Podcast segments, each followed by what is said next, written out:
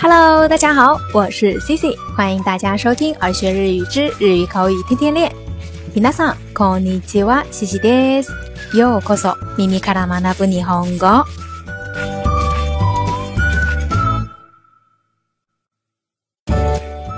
那在周末的时候呢，Cici 出乎意料的在公众号更新了一篇特辑，是有关日本七夕季的愿望。那这也是因为周末的时候，Cici 闲逛，刚好有看到，那发现有些愿望还挺有意思的，于是就灵机一动拍了下来，发到公众号跟大家分享啦。那如果电波那端有感兴趣的小伙伴，可以在耳学日语的微信公众号输入“七夕愿望”就可以查看内容啦。好啦，废话不多说，赶紧来进入今天的正题。今天呢，Cici 打算跟大家分享一个敬语的表达，这就是“お那に那にください”。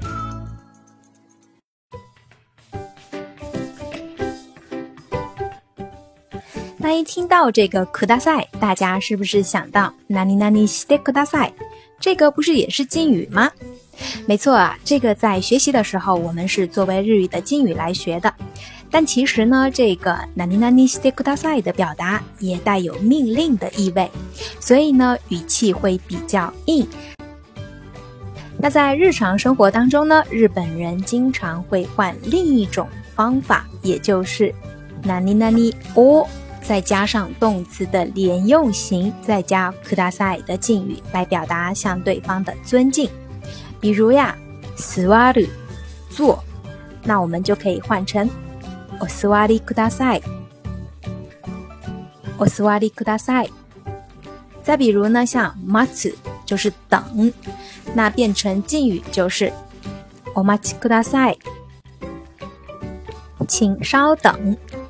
再比如呢，確認ご確認ください。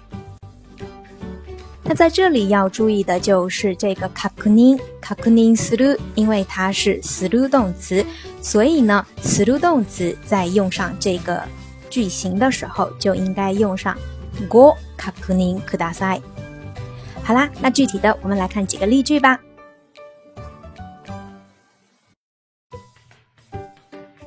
比如呢，这位客人，请您稍等一下。お客様、少少お待ちください。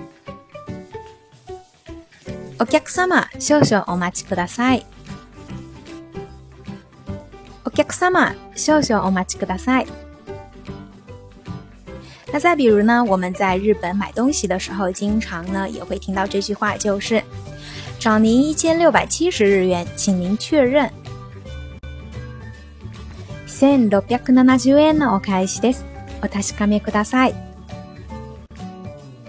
那这里的“请您确认”。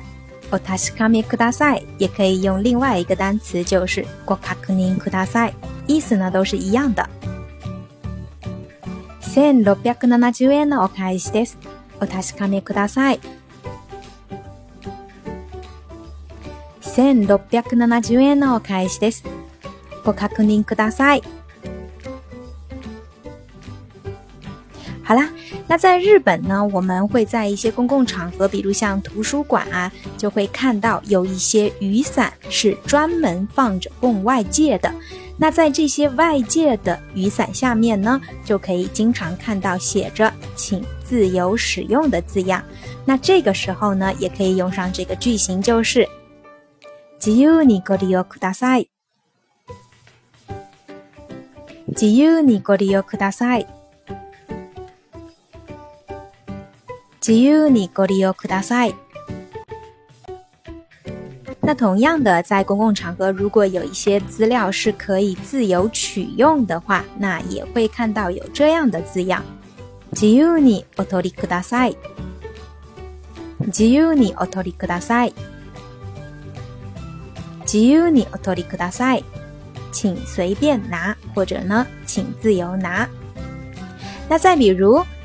请坐那个座位。そちらの席にお座りください。そちらの席にお座りください。そちらの席にお座りください。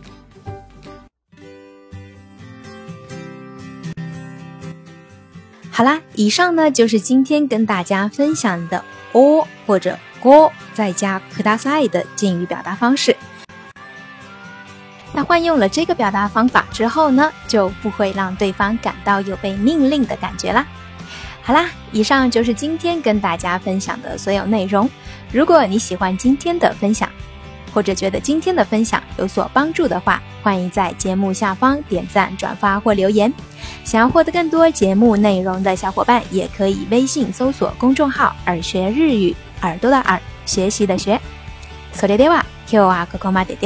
马お西い我爱西马秀，明天再见，拜拜。